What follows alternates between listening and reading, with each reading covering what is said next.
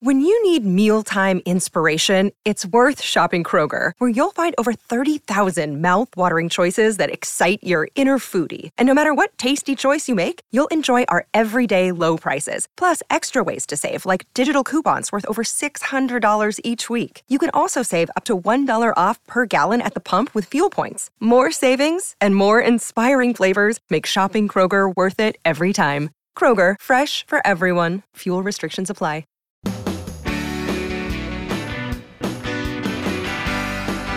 My pleasure to welcome you to the Clark Howard Show. Our mission to serve and empower you to make better financial decisions in your life.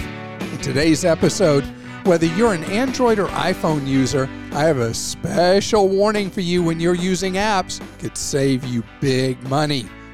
Later, free college. It's being touted. Sounds pretty good, huh? Is that a good idea? I'll tell you what I think.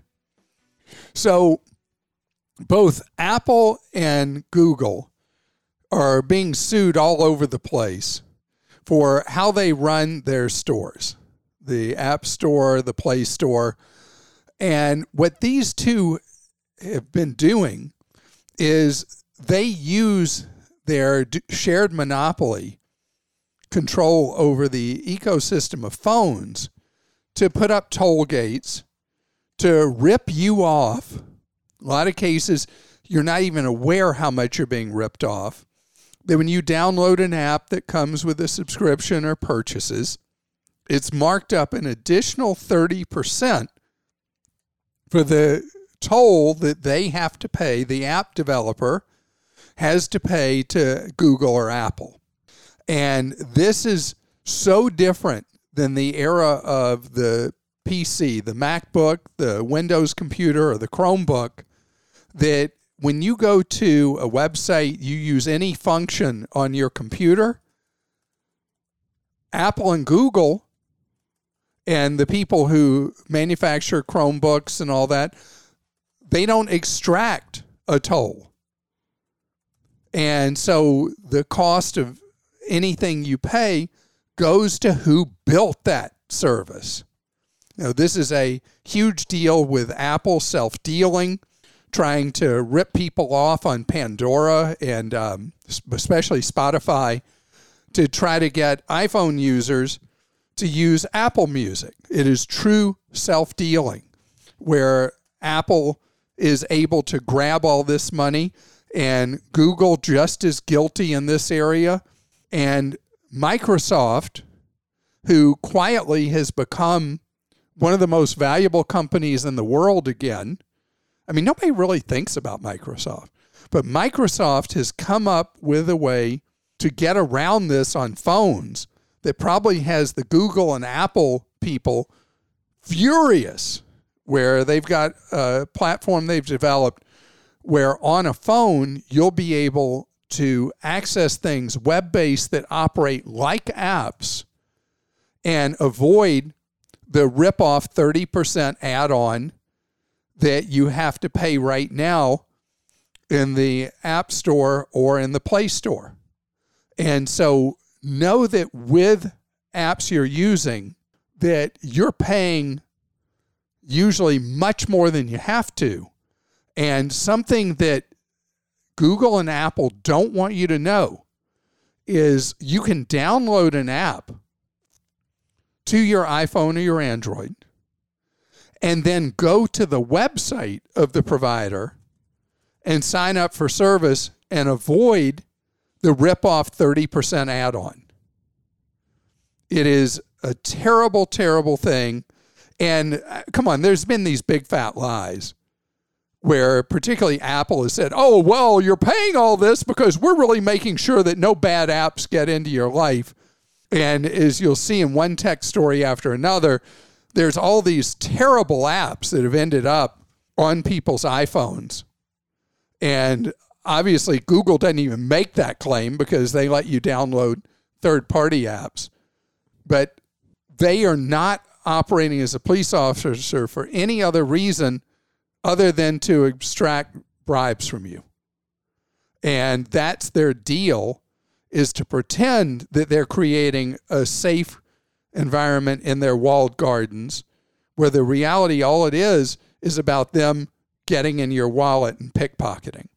So I want you to know this. I want you to be aware enough that you go outside of doing purchases inside Apple, the Apple device or the Google device, the Android or the iPhone, and pay for the services you're doing on the website. Remember, that's the difference, even on your phone. Let's say you have Spotify. Go to Safari, or if you use Chrome as a browser on your iPhone, go to it, type in Spotify.com, go there, sign into your account, you pay there. And then Apple and Google don't get all that extra money because it's your money that they're running off with. They act like they're your friend, but they're treating you like a chump. Right. Joe in California says, I've noticed more and more restaurants using new technologies to enable customers to order and pay for their meals through their cell phones or by using tableside kiosks. These changes certainly help to streamline restaurant operations and, I assume, to reduce staffing. If customers now have less interactions with wait staff, does the old notion of leaving a 20% tip still apply?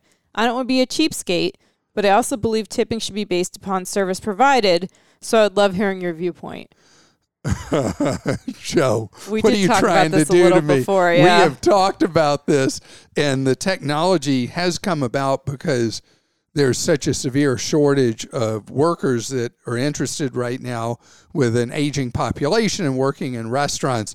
And you're going to see what you have experienced happen more and more, where you will be doing in a full service restaurant what's called the best service in the world yourself. You'll be doing your own order, paying out your own check, things like that. And as to what you feel that's worth and what you feel you should tip, that's your call. Um, the people that are there are working uh, many, many more tables than they would have before. So they're working their heinies off, serving a lot more tables. Their stations uh, are bigger. So let's say before, when there was full, full service at a sit down restaurant, they may have had five tables. Now they might have 10. Is now, in a lot of ways, they're a food runner. And so you decide what that's worth. I've continued to tip as before, and I don't even know why. I just have. Okay. Tom in Georgia says, I need some advice to determine if I'm being unreasonable, which is not out of the question if you ask my wife. I recently took my daughter to a local children's hospital's urgent care. She was starting camp the next day, and we wanted to make sure she didn't have strep throat. The urgent care staff ended up doing a throat culture as well as a specimen sample. When the bill came, I was shocked to see it was for $826.62, of which over 500 was just to be seen. There's another urgent care just down the street that charges $150 for new visitors, a fact I learned after receiving the outrageous bill. I've called and spoken to three levels of managers, and they all say there's nothing they can do about the bill. I'm appalled and currently refusing to pay the bill to the point of being willing to take the credit hit. Am I out of line? Are there other avenues I can pursue, or should I suck it up and pay the bill? So, Tom, what you have discovered the hard way is that anything you can avoid doing in a hospital emergency room, you want to do. And going to the term urgent care is used for many different kinds of places, but going to a standalone will normally be a lot cheaper. Now, urgent care tends to be a term that could have prices all over the board. And with urgent care, it's really important to go look at the website for an urgent care center and see if they disclose prices. When they don't disclose prices, you need to at least call first and see if you really will save money. But the most expensive place ever to go is to a hospital emergency room. And what I would say in your case is you want to call the hospital and talk to a patient advocate. If you call the billing office, their only job is to collect money. They are bill collectors, they are debt collectors, and they are not going to try to make any deal with you. But if you call the hospital and find their patient advocate, which any large nonprofit hospital will have patient advocates, you'll see if there's going to be any wiggle room on the bill. The problem in medicine is even though hospitals now are supposed to publish clear price lists, try finding them at a hospital website. The hospitals are hostile to this because they don't want people comparison shopping. They just want you to pay the bill. From Patrick in Texas, I'm a huge fan and I listen to you almost every day. I was wondering what you thought about Alibaba.com. I haven't heard you discuss this before. A friend of mine told me it's the Chinese version of Amazon. Is there anything I should be concerned about if I choose to shop on this site? So, most Americans use AliExpress, which is a site that's geared towards us of Alibaba. And there's also Wish.com and both of these are channels for you to buy really inexpensive stuff from China. A lot of the things will take uh, four to eight weeks to arrive. It's not like ordering from Walmart Plus or Amazon.com, where your orders show up usually within two to four days, but they will be extra, extra, extra cheap. So it is your choice. Um, a lot of people love ordering from AliExpress's competitor Wish, and you should see what they have. These are almost like um, shopping electronic shopping malls for third party sellers. The goods will not necessarily be as represented, but a lot of times you'll get things that are incredibly cheap. Key warning though, if you buy clothing from AliExpress or from Wish, buy sizes much larger than you think you might need. Yes. because the sizing is really funny. I remember years ago I ordered a winter coat, mm-hmm. ski parka from Wish, and I ordered, I wear uh, typically a medium, maybe a large, depending on the ski parka I'll buy. I ordered a 4XL on Wish and it was still a little tight on me. Could have fit on your toddler back then. Yeah, so be aware of that when you order from Ali or you order from Wish. And a lot of talk about free college education. And college is really expensive. I just paid my daughter's fall semester tuition for her senior year. And it was pretty exciting because it means I only have one more of those to make. But college can be backbreaking. So hearing about free college, that sounds great. But is it really great? I'm going to talk about it straight ahead. This episode is brought to you by Reese's Peanut Butter Cups. In breaking news, leading scientists worldwide are conducting experiments to determine if Reese's Peanut Butter Cups are the perfect combination of peanut butter and chocolate. However, it appears the study was inconclusive, as the scientists couldn't help but eat all the Reese's. Because when you want something sweet, you can't do better than Reese's. Find Reese's now at a store near you. I've talked with great excitement for many years about what the state of Tennessee has done. I think Tennessee has set a great example for the entire country. Tennessee recognizes as a state that a high school diploma no longer qualifies you for most jobs. And we expect public education to be available K through 12. That is the social contract in the United States. But a high school diploma isn't going to get it done for most anything most of us might want to do. So Tennessee came up with this plan for its residents where Tennessee residents can go to community college, state supported community college, for free. But the Tennessee program has not been a flash in the pan. It's been successful because there's been a direct tie in to the skills that employers in Tennessee are looking for. Duh. I mean, that's why Germany has been such an economic and industrial powerhouse because they've always designed their education around the needs of the workplace. And so They have a big emphasis on apprenticeships and training and education for the jobs that need to be filled with skilled individuals of various levels of skilled, from high skilled to what's called middle skilled now. A lot of what the Tennessee program does follows the spirit of that.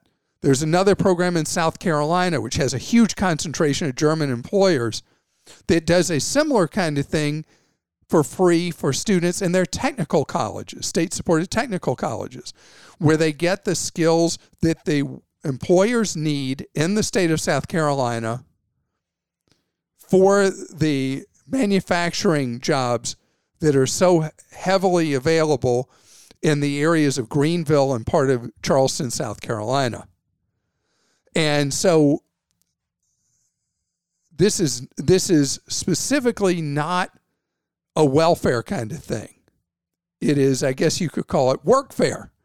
It gets people trained so they can be well paid, highly productive citizens and lend um, productivity support to the U.S. economy. Now, there's this idea floating around now out of Washington. There's one from the Biden administration, there's others on Capitol Hill about just making education free. There are some European countries that do that, that college is free or basically almost free. And old timers will know that in New York, used to be able to go to what was called CCNY, City College of New York, and it was free. And a lot of people um, miss that that opportunity was available for low income New Yorkers.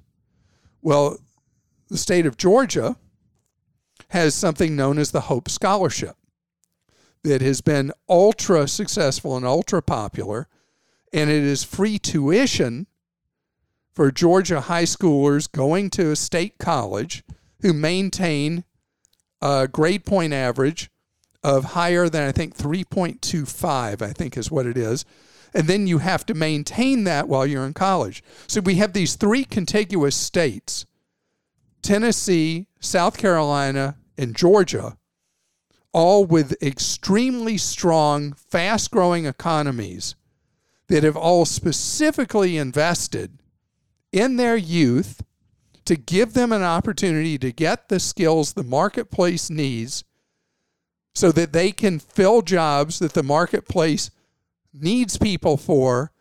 And it's a perfect marriage of the interests of the citizens of a state, the employers that have facilities in those states, and it's great for the United States.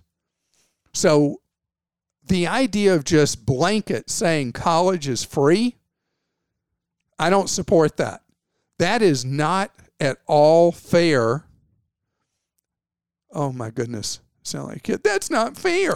but it's not fair in a society that two thirds of people don't go on to get a college degree for them to be subsidizing through their taxes other people getting a free ride through college. On the other hand, I think having very targeted programs that probably are better done state by state than is the federal government doing it, where states work closely with employers to fill these skilled jobs that we don't have applicants for right now who have the skills needed, teach people those skills let them learn them for free and let them go get those jobs and help the American economy skill up and grow. Everybody wins from doing that. And that's what I think we ought to be up to. But just saying this is another entitlement, free college, no strings attached. First of all, that eliminates all discipline at the colleges to control expenses number one. Second, we'd have a lot of people getting degrees that have only soft skills to them, no marketplace needed skills. And there's a place for people getting just a liberal arts education, but not with your and my tax dollars. I mean, I just don't see that as being equitable at all. Skills based for the marketplace. That's what we need. Christa? From Doc in Georgia, I've got a letter and a follow up phone call from a company knowing my name and address saying they believe they have found money that is owed to me and that for no charge up front, they will recover this money for me at one third of the proceeds for them. Is this a scam or what? Doc, it's likely not a scam, but they're giving you a big heads up that there may, in fact, be money sitting out there for you from who knows what. It could be an insurance policy. It could be a, a, check of some kind you never cashed. It could be a deposit owed back to you. Uh, some money from an ex employer. There are a variety of reasons that money could be out there for you unclaimed. So there's a couple of websites I want you to know about. You should be able to score this money at zero cost by going to missingmoney.com. And if your state is not a participant in the missing money database, you can go to unclaimed.org. So missingmoney.com, unclaimed.org. So unclaimed.org is the website of the um, state property unclaimed office people. So every state has a procedure when property of some kind, and property is not literal, but uh, stuff, money, whatever, that uh, the rightful owner has lost track of, or the company that has the money for the rightful owner has lost track of that owner, the money eventually does what's called escheat to the state, I think is how you say it. I don't even know what that word means where it comes from. But anyway, the money becomes the state's responsibility to attempt to reunite you with that money. So that is uh, one path missingmoney.com, unclaimed.org. Second, if you ever owned an FHA, a home insured with an FHA loan, there are millions of people that are due a refund from the FHA that the FHA doesn't know how to find them. Because remember, you sold that place, you moved on, and they lost track of you. So at FHA.gov, there's a link to see if there's money that the FHA owes you if you did ever have a home with an FHA loan. Start with those things. The one other that you might do is check the databases in the state of Connecticut because a lot of times insurance stuff if they don't know where you are, it ends up in the database in Connecticut for you. And the more unusual your last name is, doc, the easier it is for you to find yourself on these databases. Doug in Ohio says, I'm going through a divorce and my soon to be ex is running up credit card debt on a card that I am an authorized user on. That being said, she has agreed to pay for the debt, but since she's using over 50% utilization, my credit has taken a hit. Would it be wise to take my name off the card so it doesn't show I'm responsible, or write it out as it's considered my oldest account and has the highest limit? Doug, first things first, I want to tell you, I'm sorry you're going through a divorce. It's a very painful time in your life. Um, I want you to go ahead and have yourself removed as an authorized user on this account. Being an authorized user was valuable to you and positive for you at one time. Now it has nothing but danger. You are not responsible for the debts that she is running up is only an authorized user, but will reflect on your record how that bill is paid or not paid. So go ahead and remove it, even though it will remove it from your credit mix. While your credit is still decent, go ahead and get another card if you can still qualify for one to replace some of that available credit that that card represented. And again, I wish you the best and your estranged wife through the process of going through your divorce. Peter listens to the podcast on his morning jog. I don't know what kind of pace he's setting with that, but thank as you, slow Peter. as I talk, so it's a slow walk jog. I guess. I have a 401k question. I hear you talk about high fees with some plans. However, for the life of me, I cannot figure out what my fees are online or on my statement. Any tips to help find this elusive percentage? Oh, Peter, this is such a hard thing to find out with a 401k plan. You have the right to call the administrator of the 401k plan and ask them to provide you to email you a disclosure document on the fees involved in the plan or to have them uh, help you through finding where the fees are hidden in the disclosure documents for your plan. This is a really smart thing for you to do if you were with a smaller company. Uh, smaller companies tend to be in ultra high cost plans that are really, really bad about doing good disclosure.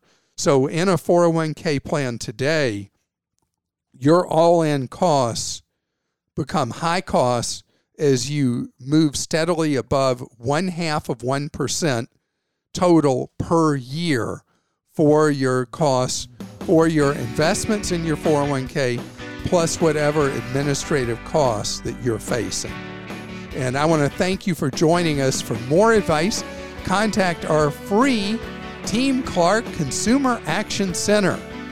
The info and hours of operation can be found at clark.com slash CAC.